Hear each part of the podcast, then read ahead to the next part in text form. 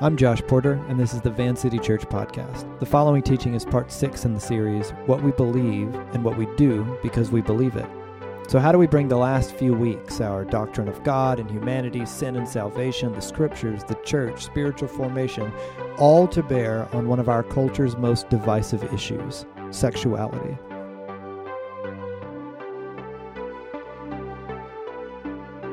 When I was uh, somewhere to the tune of 14 or so years old, I befriended a similarly antisocial youth group compatriot with the same penchant for things like goth fashion and weird industrial music.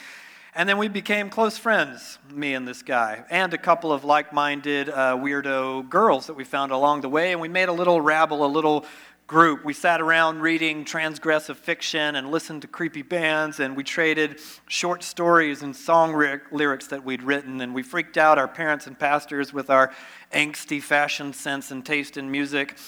And then one day, this friend and I were sitting together, and my friend told me what part of me suspected, but most of me assumed was impossible that he was gay. For both of us, the conservative Southern Baptist world of our upbringing had become kind of claustrophobic and alienating. But for him, it had become suffocating. I'd never known anyone personally at this point in my life to tell me that they were gay, let alone one of my closest friends. And he tried, he told me tried to like girls, waited for it to happen, pushed down his desire, wanting so badly to snuff it out, but he just couldn't keep it up. Not anymore. The way he told it, he'd been miserable for years. And hiding in this kind of baldly homophobic world of small town southern evangelicalism had become so lonely and so punishing that his only recourse was to fess up and leave it all behind. And now, where before we had shared some sense of communion over what I'd believed was our common outsiderness, I could see now that his struggle against the status quo, a world to which he felt he could not conform, though similar in some ways, was something else entirely. His story was not like my story. And I remember listening to him tell me how he felt. I didn't scold him, I wasn't afraid or disgusted or something like that. He was still the same old friend, but I genuinely did not know what to say. Go ahead and open your Bibles to 1 Corinthians chapter 6.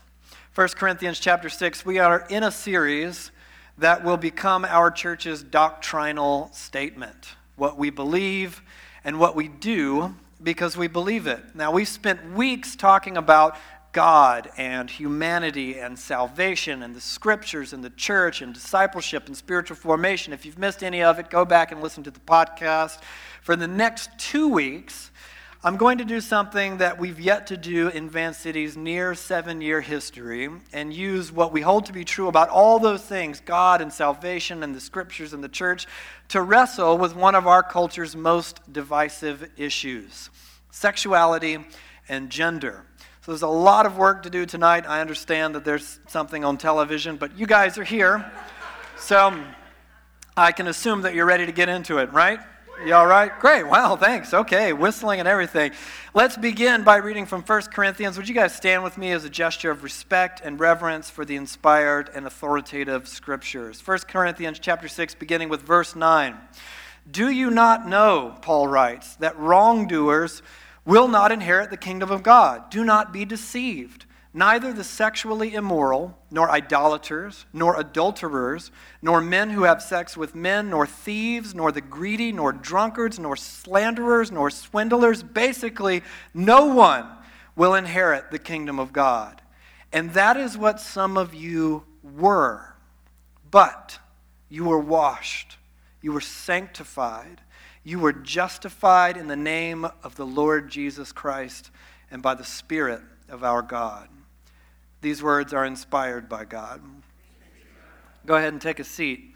Now, before we go any further than this, I want to issue a few disclaimers about what's to come. The first is this in March, like I said earlier, we will celebrate the seventh anniversary of our first Sunday gathering as Van City Church. Now, during, yeah, exactly. That's pretty amazing. During those seven years, I and the other teachers at Van City, both guest and home, have taught on numerous occasions and at length about what the Bible says and our church believes about things like lust or divorce or the objectification of women, about the horrors of the porn industry and the devastating effects of sexism and misogyny. Van City has supported and promoted and hosted recovery groups for pornography addiction for both men and women from day one and on into the future. We believe that the way of Jesus does include a sexual ethic but that we have been misled by a so called culture war. To believe said ethic includes little more than a mandate for heterosexuality, as if this was the, were the only or most pressing thing that God has to say about our sexuality.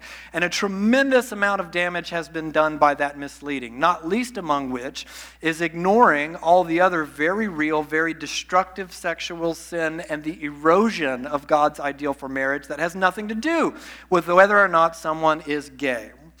See, the reason that my friend decades ago felt as if after disclosing his sexuality, he would not be welcomed or cared for by the church that raised him or the Christians in his life was because it was true. In that particular place and at that particular time, he had been privy to a quote unquote Christian response to his sexuality as cruel, mean spirited, unfeeling, and unthinkingly dogmatic. And that has been the experience of many, many people. Now, today, I know from experience that there are many churches that, regardless of theological issue or where they stand, approach topics like this with grace and nuance, understanding that these issues intersect with real people and real stories, that there's pain and struggling and sincere questions about these things. Understanding our sexuality as disciples of Jesus is not as academic and purely sterile as, say, you know, questions about the age of the earth or whether or not one should dunk the communion bread in juice or drink it separately and if that matters or not. There are, right now, people in this room. There will be people listening to this podcast for whom the question of sexuality or orientation or what the Bible says about either are personally pressing. There are people who have been legitimately hurt by the church's tendency to moralize at the expense of empathy and human dignity. Now, obviously, if you've been a part of our church for any length of time, you know well enough our church is not perfect. But as much as it depends on us, it is our goal to accurately present the scriptures and the words of Jesus, to submit to what we believe them to teach, and to do so in such a way that demonstrates humility, compassion, and love for human beings made in God's image.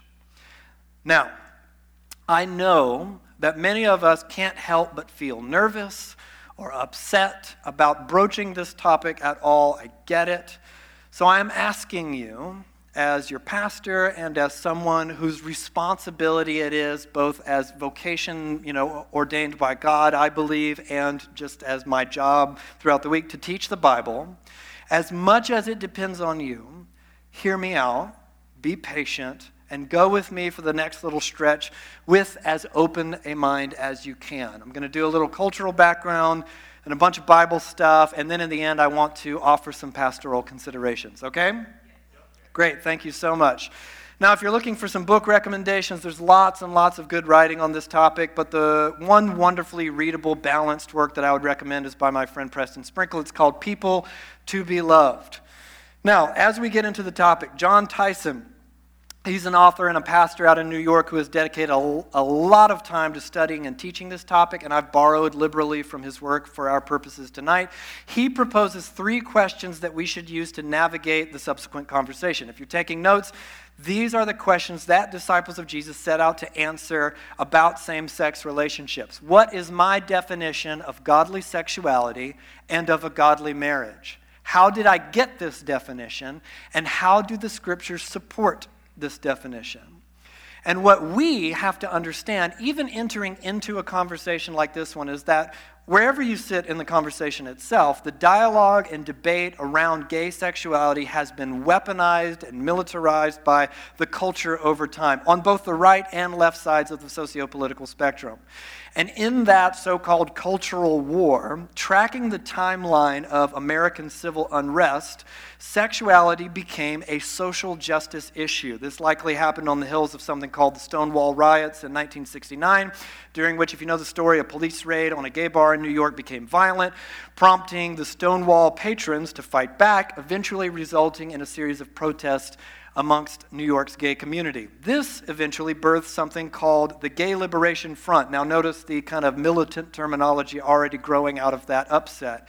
But because American culture was predominantly conservative at the time, moments like these could find no real purchase on the cultural landscape. But then, in the wake of the AIDS crisis of the 80s, during the early winter of 1988, approximately 200 recognized leaders of the national gay community came together in Warrenton, Virginia, of all places, for something that they called, and I quote, the War Conference, to organize a new plan for prioritizing gay rights and equality in America.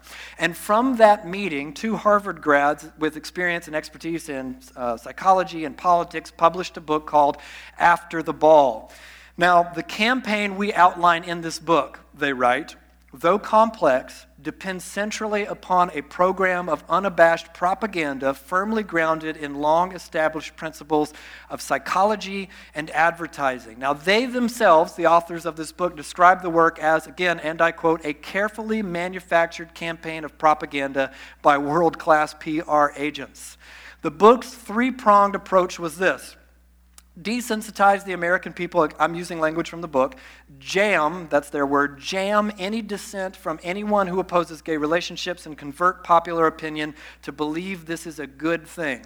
And then this new approach found donors, like someone called Tim Gill, who's this wealthy software programmer and gay rights activist, who was also on the Forbes 400 list of American rich, America's richest people. Gill contributed big bucks to both advertising and political forces in order to advance gay rights in America. In a 27 interview with Rolling Stone, Gill argued that anyone who opposes us must be punished. These are his words, not mine. We must punish the wicked, he said.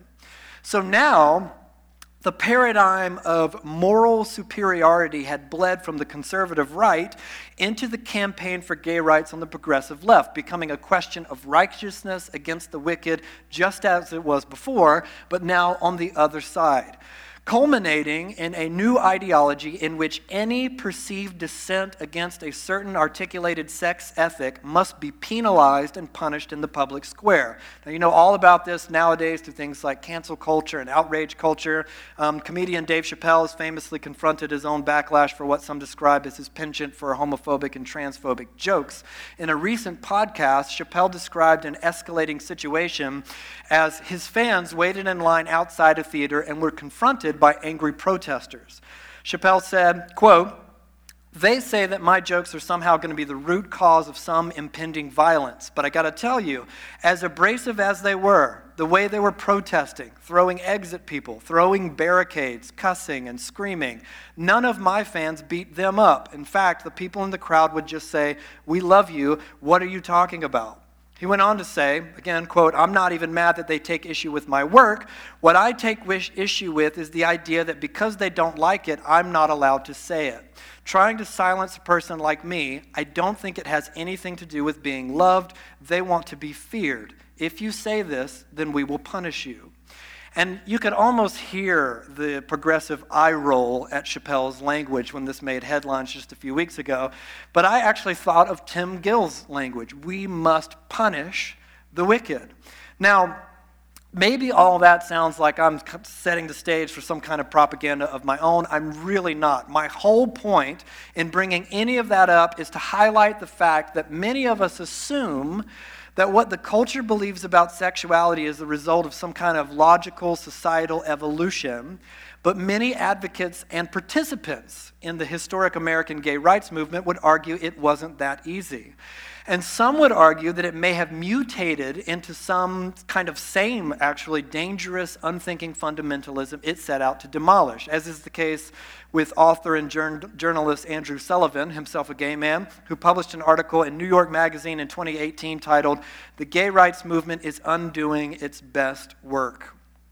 And just as the gay rights movement organized and militarized in America, the religious right was similarly calcified in its pre established dogmatic weaponry, intensifying its war rhetoric against its own definition of wickedness. Essentially, kind of storming the gala as the left shouts, We must punish the wicked, snatching the microphone and screaming, No, that's our line. You can't have it. We must punish the wicked. And this language of arms and demonizing the enemy, pre existent in conservative evangelicalism, crept into progressive church circles with the advent of something called gay theology and the arm race arms race continued beneath the clumsy guise of quasi Christendom.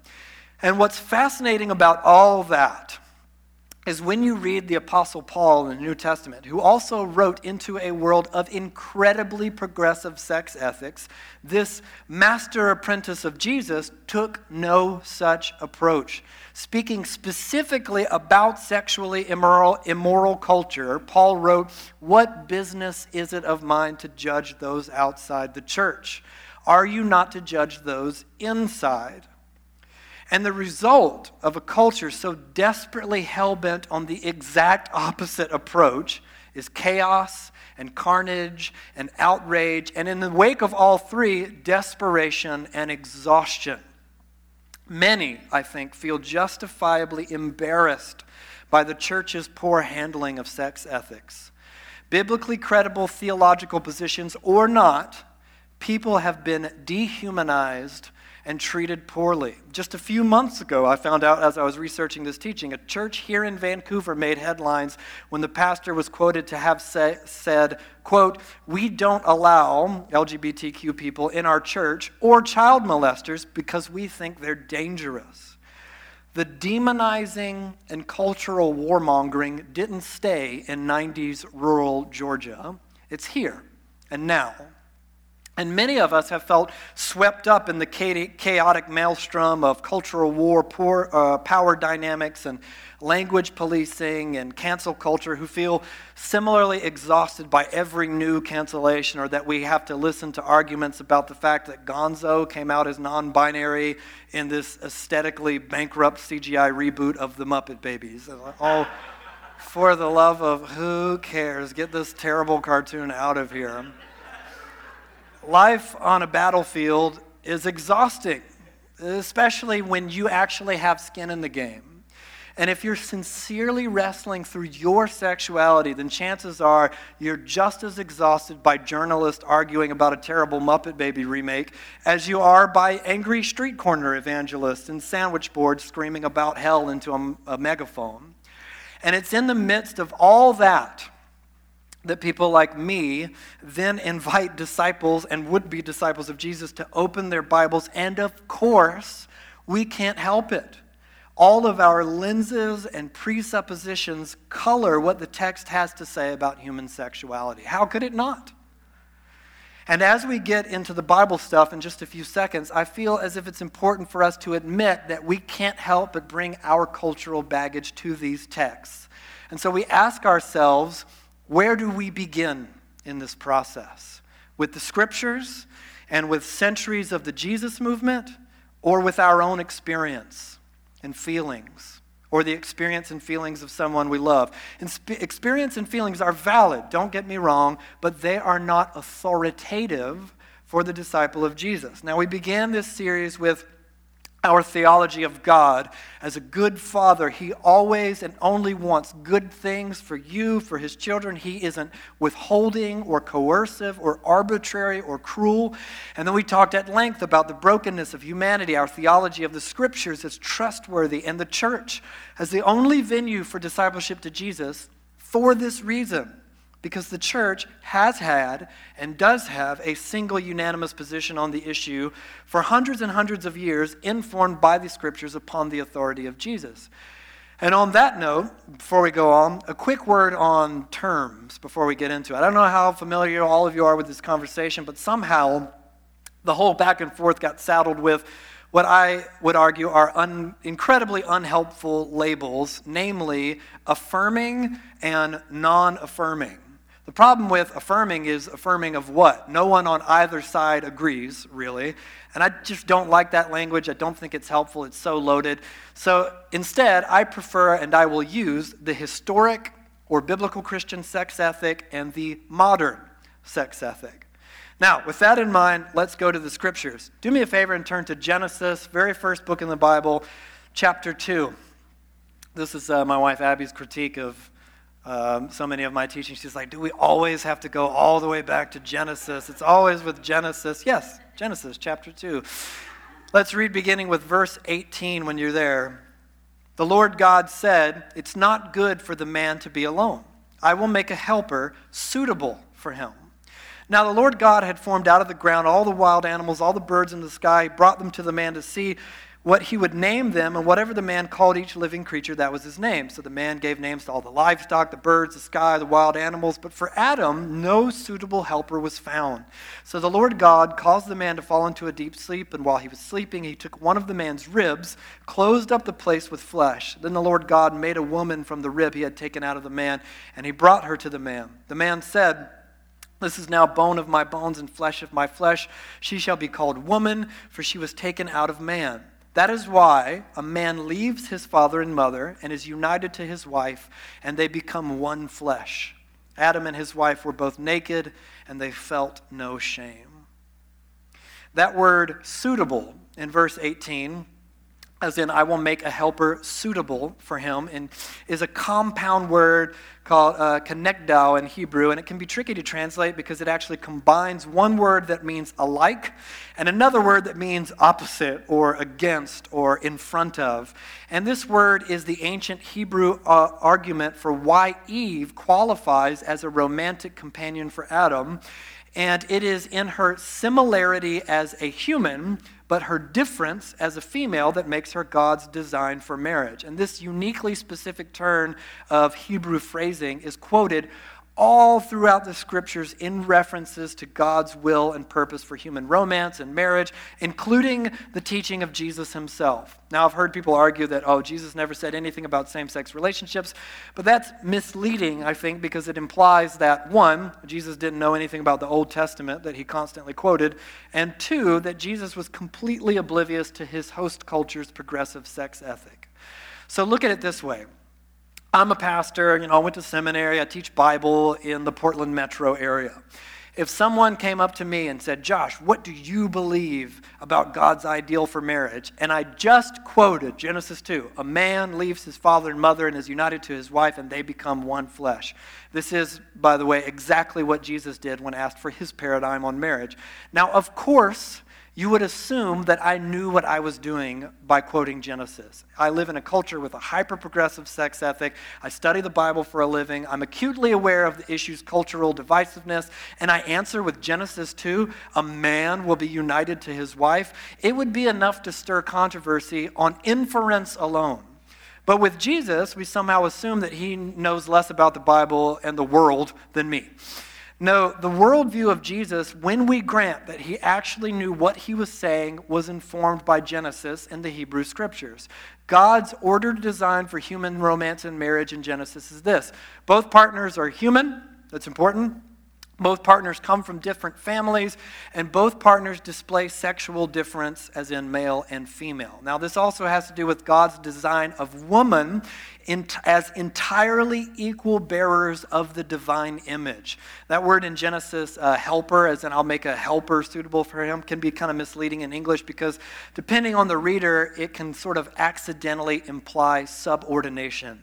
The Hebrew word there is ezer, and it's used often in the scriptures to describe God Himself. And helper, in that sense, makes perfect sense. It fits. God is our helper. There's absolutely no subordination implied. God is our helper, but he is in no way inferior to or beneath us. So there's absolutely no subordination implied by Genesis 2:18 about women. woman is entirely equal to man in value, image of God, and divine purpose. She is not his maid, not his subordinate, not the help, and she is necessary to display God's full design for romance and marriage in that she equally expresses the image of God, but in a different way, in her God designed womanhood. More on that next week. Jeez. So, just as God ordered light and darkness, sky and sea, day and night, humans, animals, you can see the pattern, the motif. The climax of said masterpiece is male and female, a beautiful display of complementary God designed difference. That's the setup. Now, let's go to everyone's favorite book in the Bible Leviticus. well, I actually wrote the word woo in here, but you guys beat me to it. Okay. You all know it's here, so you ready for this one? I'm going to read it out loud. Leviticus 18:22, do not have sexual relations with a man as one does with a woman, that is detestable. And then Leviticus 20:13, if a man has sexual relations with a man as one does with a woman, both of them have done what is detestable. They are to be put to death, their blood will be on their own heads. Good grief. Now, at this point, in the Bible's epic meta narrative, the people of Israel have been freed from slavery in Egypt and they are en route to something called the Promised Land. And as God brings them out of a culture of slavery, slavery in Egypt, He calls them to a, a new and unique way of life in order that they might be set apart from all other nations of the world. It's all about something called holiness, which is just a word that means unique, set apart, dedicated to something else. And Leviticus unpacks this thing called the Holiness Code that outlines pragmatic instructions for exactly how that uniqueness is to be realized amongst God's people. And here's where this gets really tricky. The easy thing to do would be to sweep Leviticus as a whole under the rug of cultural context. The Old Covenant, it's not applicable in any way to modern Christians, and then we wouldn't have to deal with all the kooky stuff it says in Leviticus. And while it's true, that the holiness code is not specifically applied as it once was to Christians under the new covenant established by Jesus, meaning, you know, we don't go all in for mildew regulations or Sabbath laws or obviously executing people who have gay sex. But please listen to me on this. We also don't throw out the Old Testament altogether. Even Leviticus informs our ethical understanding of God's design for human flourishing. Jesus, for example, quoted Leviticus often. Weird, huh? More than any other Old Testament passage. Paul and Peter, they quote from Leviticus as well. So look at it this way.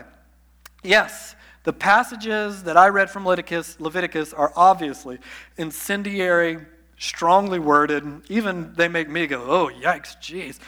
But they are the same, they are from the same unit of teaching that also condemns incest, adultery, child sacrifice, bestiality, theft, lying, exploiting the name of God for personal agenda, oppressing your neighbor, cursing the deaf, injustice in the legal system, slander, hate, and prostituting one's own daughter.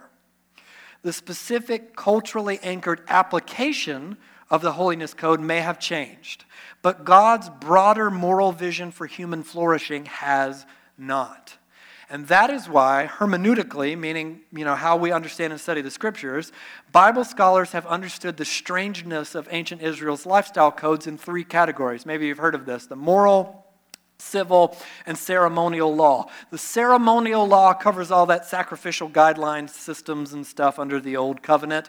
The civil law applied to ancient Israel's theocracy as a unique nation state. And the moral law is true and binding for all of God's people across time. Now, of course, you and I are not part of ancient theocratic Israel's nation state, nor are we under the sacrificial system of the Old Covenant prior to the sacrifice of Jesus. But the moral law continues to demonstrate God's will for human flourishing. This is why we can demonstrate that specific systems and guidelines for the handling of like mildew and menstruation no longer apply to us, but that God's will against things like adultery, oppression, child sacrifice, and human trafficking have not changed at all. So while it's true that rushing to Leviticus to win Bible arguments is a dangerous game, it's also dangerous to simply dismiss the whole of Leviticus as if it reveals nothing about the moral will of God. Now, let's take that and move to the New Testament and look at the writing of Paul in Romans. Romans is one of the New Testament's most theologically dense letters, so we don't have time to unpack everything here. For the sake of brevity, I want to kind of contextualize the text by paraphrasing the opening chapters. Beginning in chapter 1, Paul argues that all human beings are broken. They are bent out of shape, bent away from the truth of God and toward that which destroys us and other people and creation itself. For more on this, see all of human history. And that's true of the Gentiles or non Jewish people, and it's true of Israel, Paul argues. And if it had been, if it had not been for the saving work of Jesus in his life and death and resurrection, we would all be forever dead in our sin and guilty before God.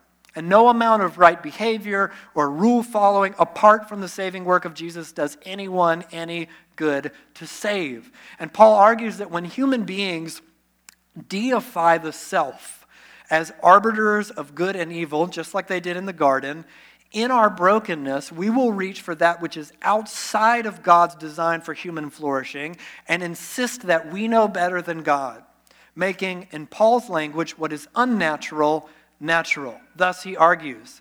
Therefore, God gave them over in the sinful desires of their hearts to sexual impurity for the degrading of their bodies with one another. They exchanged the truth about God for a lie and worshiped and served created things rather than the Creator, who is forever praised. Amen. Because of this, God gave them over to shameful lusts. Even their women exchanged natural relations for unnatural ones. In the same way, the men also abandoned natural relations with women and were inflamed for, with lust for one another. Men committed shameful acts with other men and received in themselves the due penalty for their error.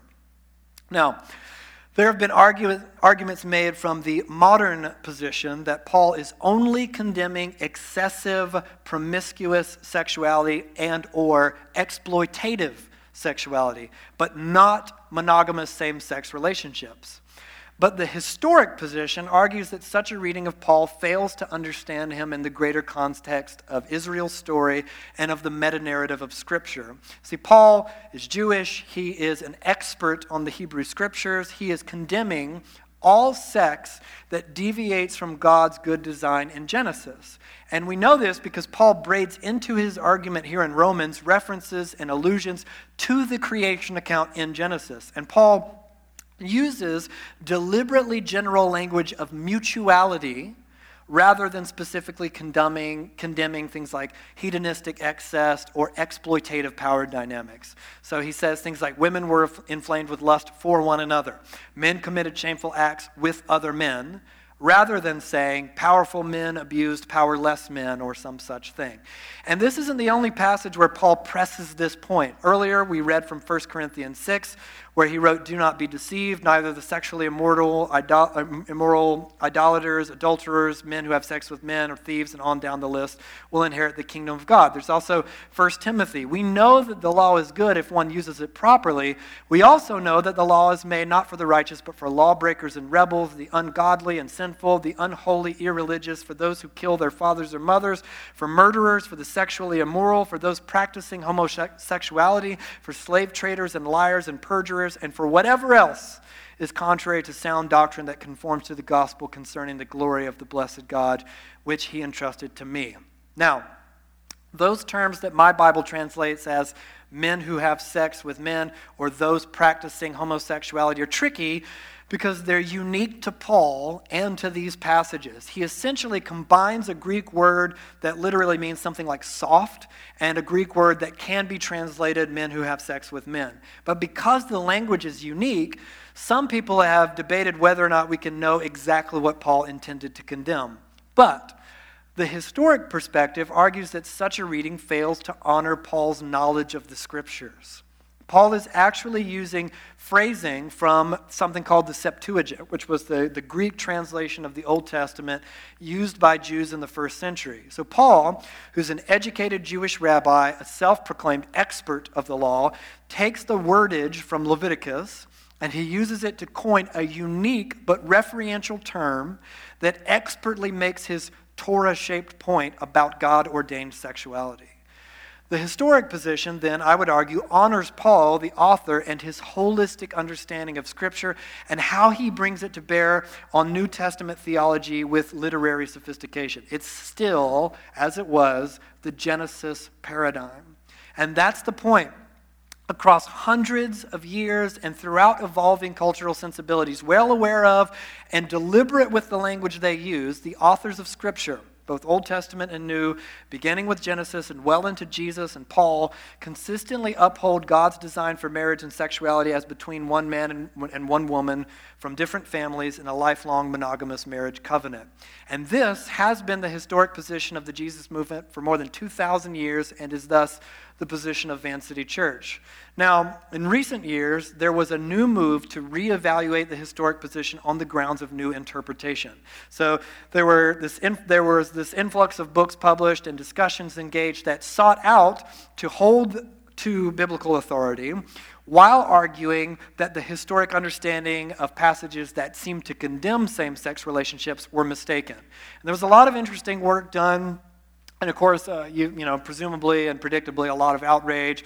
But there was also a lot of, I think, very gracious, open minded discussion between those of the historic position and those of the modern position. But eventually, the Orthodox community and many within many, many traditions of the Christian faith arrived at the same conclusion, and much of the modernist interpretation uh, camp eventually relented. So, Louis Crompton, for example, he was a Canadian scholar, a gay man, who pioneered something called queer studies. He wrote this. According to one interpretation, Paul's words were not directed at bona fide homosexuals in committed relationships. But such a reading, however well intentioned, seems strained and unhistorical. Nowhere does Paul or any other Jewish writer of the period imply the least acceptance of same sex relationships under any circumstance. The idea that homosexuals might be redeemed by mutual devotion would have been wholly foreign to Paul or any other Jew or early Christian. Again, not a Christian, not a conservative scholar or anything like that.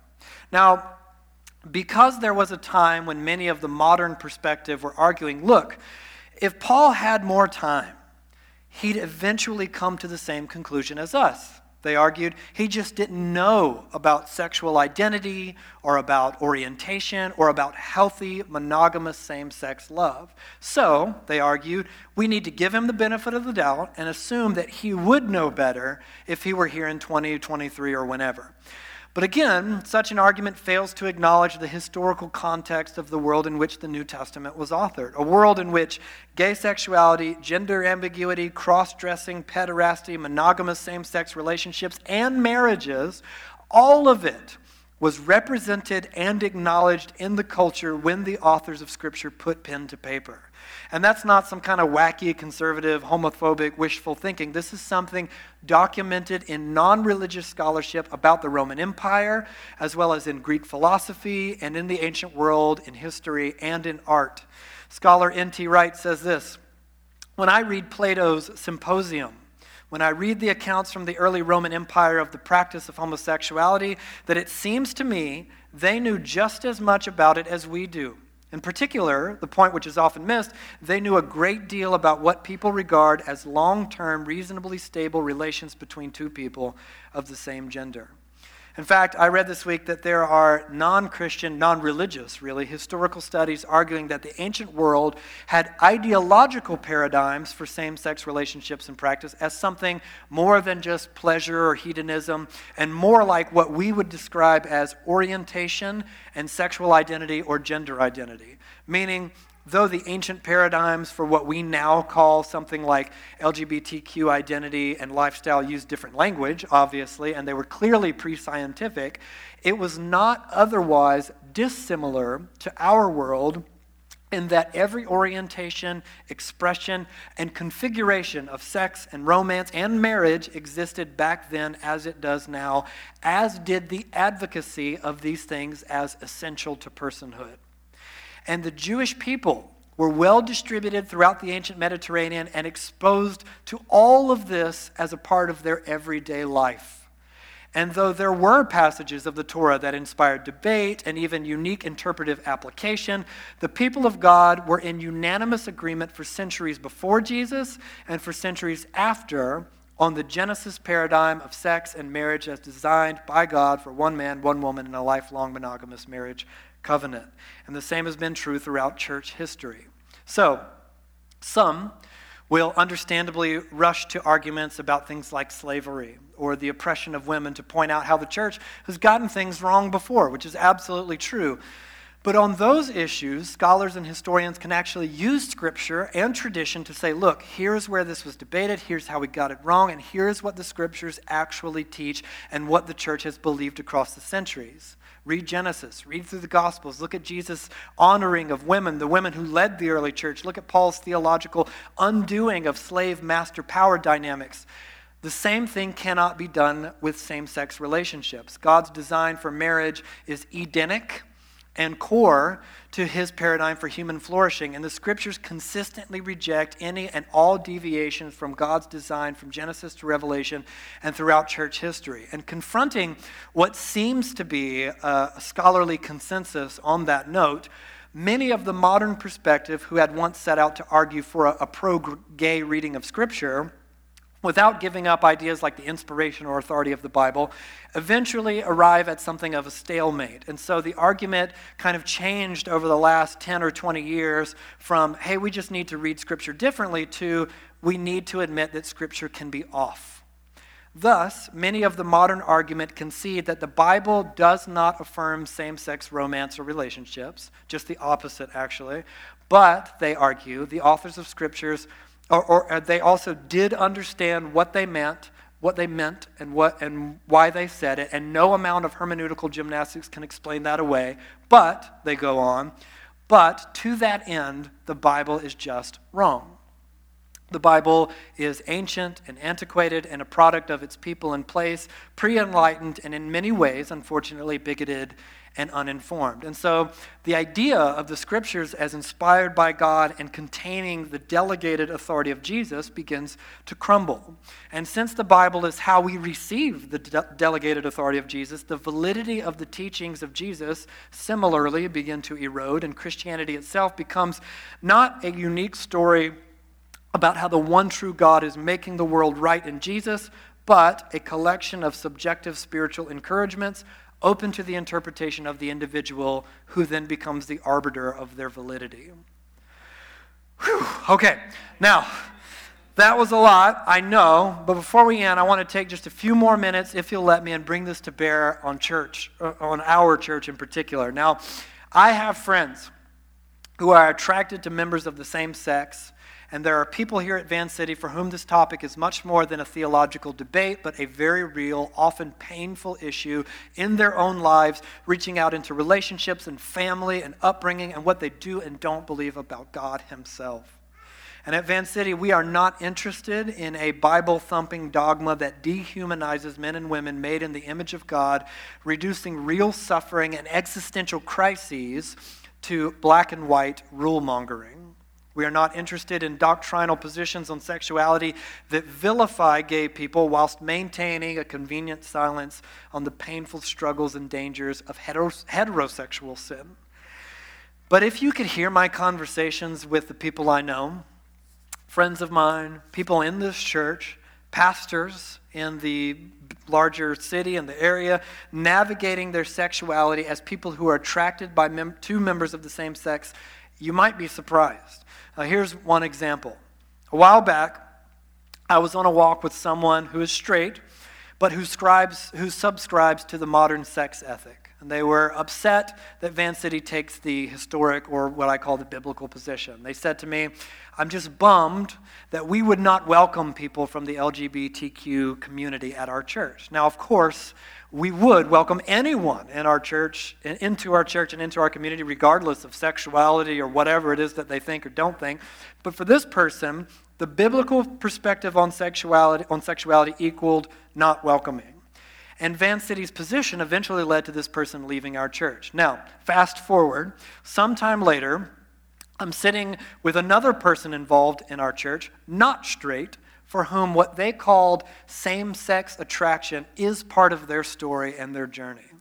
And this person told me that when they first came to Van City and they saw, you know, a bunch of young people and tattoos or whatever, they worried that maybe our church took the modern perspective. And if we did, this person told me, they would have to start looking for a new church. And this other non straight person said to me, I don't want a church to tell me what I want to hear because they think I want to hear it. I want to be called to the way of Jesus when it is comfortable and when it is uncomfortable. And when I share stories like that one with a friend of mine, who's a pastor for whom same sex attraction is also part of their story, he'll say things like, Yeah, there's nothing worse than the straight ally. And obviously, he's being hyperbolic and funny, but his point is that our kind of ever present faux woke social media culture has created legions of militant straight allies who have a lot to say but don't actually have skin in the game. This same sex attracted person in our church who told me that they would have left if we turned out to have the modern take on sexuality, they said to me, and I'm paraphrasing, but they said, You know, when I've opened up with other people about my journey with same sex attraction, I thought that I would get a lot of conservative fire and brimstone, you know, condemnation just for feeling this way, but I haven't yet. All the pushback I get is from people I know with the progressive position telling me I'm wrong and telling me how I should and shouldn't express my sexuality.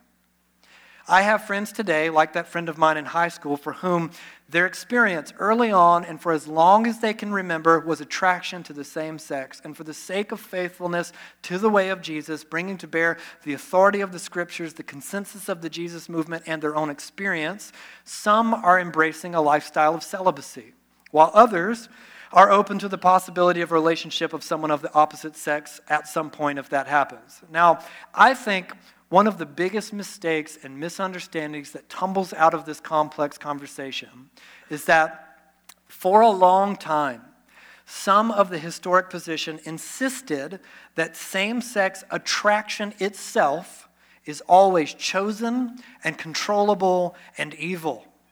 And the appropriate pushback was and is no, there are people who do not consciously choose same sex or any attraction at all, and that we learn in James in the New Testament that desire itself is not sin, but that it can lead to sin when acted on and indulged. Now, scientifically, I looked and looked and looked, there's no consistency consensus on what factors, be they genetic or environmental or circumstantial or something else entirely, contribute to or result in any given sexual orientation. And so the modern perspective argues look, I didn't choose my orientation. Okay. But then goes on to say, this is just who I am. But the story of the scriptures never vests sexuality in personhood we reject any view that reduces the entirety of who you are down to who you sleep with. In the scriptures, personhood is much more complex. Now, my friends who are celibate for the sake of Jesus tell me that they've been told by both those of the modern position and by their friends in the LGBTQ community that they are being oppressed. You're being made to deny who you are, meaning the expression of one's sexual orientation is fundamental to their humanity. But please listen to me on this. We, as disciples of Jesus, follow a master the man that we believe was given all authority in heaven and on earth, who for thousands of years of the Christian movement was upheld and is upheld in worship as the truest expression of both God and complete Holy Spirit empowered humanity and life to the fullest. And he didn't have sex. He didn't get married. He didn't have sex. He was celibate. And the scriptures teach that Jesus was, and I quote, tempted in every way. There is no reason to think that Jesus was some kind of robot free of human biology and desire. And it was easy for him because he just didn't want to express his sexuality.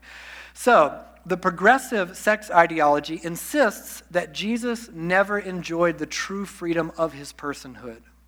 Paul, who wrote most of the New Testament, when he wrote it down, no wife, no sex.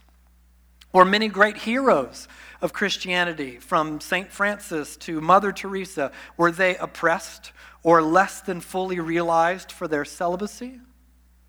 See, the story of the scriptures is not that being gay is the ultimate sin, not that orientation is always voluntary, nor that sexuality is essential to personhood. Sexuality is part of who you are, but it isn't who you are. The story of the scriptures is that all people, men and women, straight, cis, and LGBTQ, are broken, that our sexuality, all of us, suffers the effects of our brokenness and the brokenness of a fallen world. And in the story of the scriptures, all people are invited to bring all of themselves, all of their brokenness, into the healing light of God's love and to allow God to define what is best now and always when it happens to harmonize with cultural sensibilities and when it does not. So, yes, all of us have very real innate desires that we do not consciously choose and that are contrary to the will of God and the way of Jesus. And the invitation of Jesus has and will always be come and die. Every single one of you, come and die. Take up your cross every day and follow me. Do I honestly believe that Jesus would ask someone to deny their legitimate, innate desire, something they truly want, and that the world around them says is good and beautiful? Yes, I do. Now, of course, some will say, easy for you to say, Mr. You know, white, heteronormative, cisgendered male with a wife and kids. I get it. Part of that critique is totally fair. But all of us are going to have to take up a cross. And inevitably, at some point on the journey, at several points on the journey, someone else's cross is going to seem heavier than yours. This is the journey of discipleship within the family of the church. And all this is what I have to say to the church. What business is it of mine to judge those outside the church? I don't have any doctrine for pop culture. I'm not interested personally in meddling with the affairs of the state. I would not presume to hold someone who isn't even a Christian to a Christian standard. If I don't like the animated Pride Parade on Blues Clues or the non binary preschool gonzo, I just won't watch it. There's no, and I won't watch it because it looks terrible. These things are cranked out in a factory, I'm convinced of it. There's no war against the culture, and there's no assimilation into it. For us, there is the way of Jesus, and that's it. If I were a piano teacher, for example, and a student came to me and said, I want you to teach me, then I would have expectations, and I would have doctrine, and I would have practices for them. That's how music works. That's how you learn it. That is what it takes to become a master under a master. But I wouldn't walk down the sidewalks barking at strangers and pedestrians, Why aren't you at home practicing your scales? what the? To the non apprentice, a master's way of life would seem bizarre and restrictive and hopelessly demanding. But to the one who says, Teach me this way of life, the world must become a different place altogether. And it often feels as if we are carrying out this way of life in a war zone with what can feel to some like overwhelming societal, societal pressure to believe other than what the Bible and Jesus and the church have taught, especially if you're active on social media. But this matters. I've had people ask me, does it really matter? Why not just embrace the modern perspective? It would make things a whole lot easier. But Jesus said, I am the way, I am the truth, I am the life. For Jesus, practice without belief is empty, just as faith without works is dead. I spoke with someone years ago who asked me, could Vancity ever adopt a modern progressive sex ethic? And I remember telling them, listen, we are never going to say Jesus was wrong. And we will never say that the Bible is not inspired and authoritative in the lives of disciples of Jesus. Take that how you will. I feel no trepidation in saying it. And when people ask me for the bottom line on Vancity's doctrine of sexuality, of course I'll answer the question. But I would argue that the actual question is this What do you believe about the delegated authority of Jesus in the scriptures? Of course, of course, there's room for process and wrestling and figuring things out. And if you don't agree fundamentally with every single thing I've said up here, no one's going to rush you out the door. There is time and space to work through this. But what does it mean for Jesus to be master, to be Lord, to be God? And what happens when someone is willing to settle into a mindset or way of life in which Jesus or the scriptures are wrong? This is about more than just theological nitpicking, but what it means to follow Jesus at all. as Lord and God. If someone were to argue, oh, you're making a lot out of a peripheral issue, I would argue with respect, the question is actually about the authority of Jesus. We want all of Jesus. When his truth accommodates and encourages us, which it does, often by the grace of God, but also when it challenges us and provokes us. And we can accept the way and the truth and the life of Jesus without giving in to war zone mentality. This is what I like to call grace without compromise. I see no reason whatsoever to hide or water down what I believe to be true about the scriptures and the way of Jesus, just as I see no reason to weaponize it. I believe that I can hold a theological position that informs my belief and my practice without succumbing to the cultural narrative of black and white fundamentalism. What is my definition of godly sexuality and of godly marriage? How did I get this definition? And how did the scriptures support this definition? I don't know where this finds you.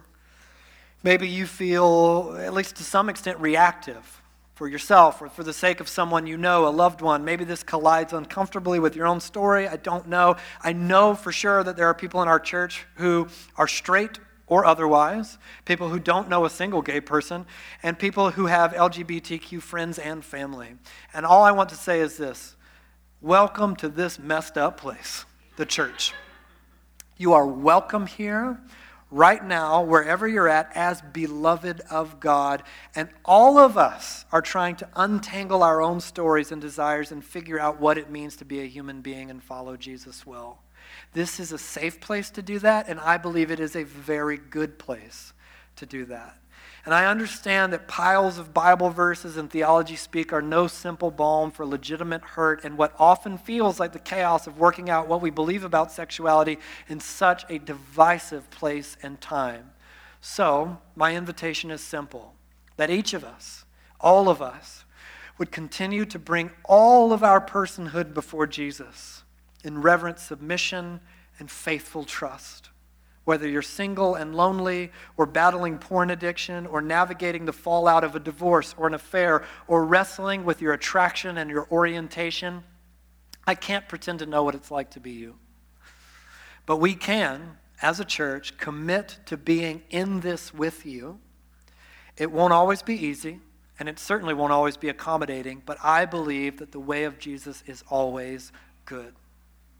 If you want to follow Jesus, each of us, all of us, we have to come before Him as master and friend and plead if you really offer life to the fullest, like you say you do, if you really reveal the very essence of God Himself, then teach me how to live. Teach me the way. Tell me what to believe, the truth, and I will trust you that you will give actual freedom, the life and that only you, Jesus, offer all three. No one comes to the Father except through Jesus. I do believe that this is a good place and a safe place to be in process to figure out what it means to follow Jesus wherever any of us are in that process. And it is a place where we will be invited to follow Jesus faithfully. All of us, every part of us, more and more over time, brought into the healing, transforming light of His love. And I think we can do that empowered by the Spirit of God, and together as a family. So let's pray and ask God to teach and guide us.